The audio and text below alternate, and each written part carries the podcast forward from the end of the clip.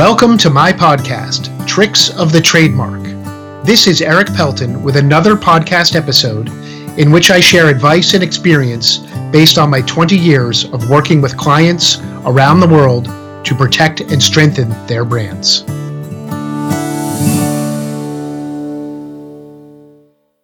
Most of the time in work, I try to look forward to keep track of what's coming, what's changing in the world of branding, trademarks, trademark law, and helping clients protect their brands. Occasionally, I look backwards to reflect on the changes over time.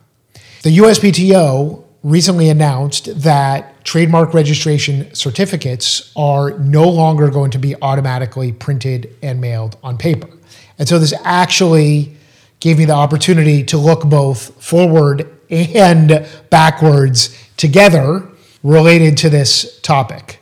You see, when I started in the world of trademarks in December of 1999, when I launched the firm, the first applications I filed were on paper. Not only were they like printed and typed out on paper, but I would then literally take paper copies to the US Patent and Trademark Office, which was in Crystal City, Virginia at the time, and hand them the paper copies at the filing window because that was quicker and more reliable than sending them in the mail. And you could get an actual stamped copy back in person at that time.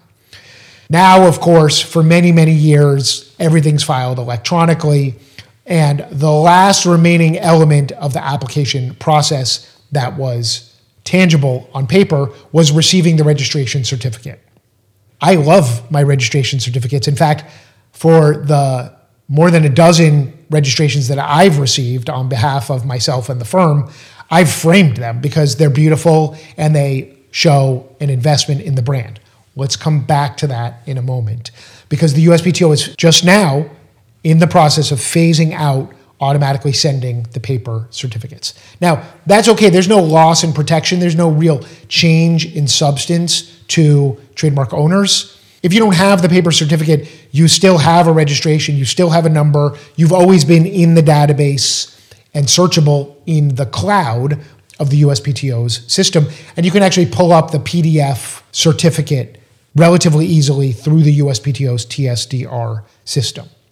But this last element moving to the cloud, you know, still is a change. Everything else about trademarks, from monitoring to searching to filing, all takes place in the cloud. And now we can really say that it's a 100% cloud based system.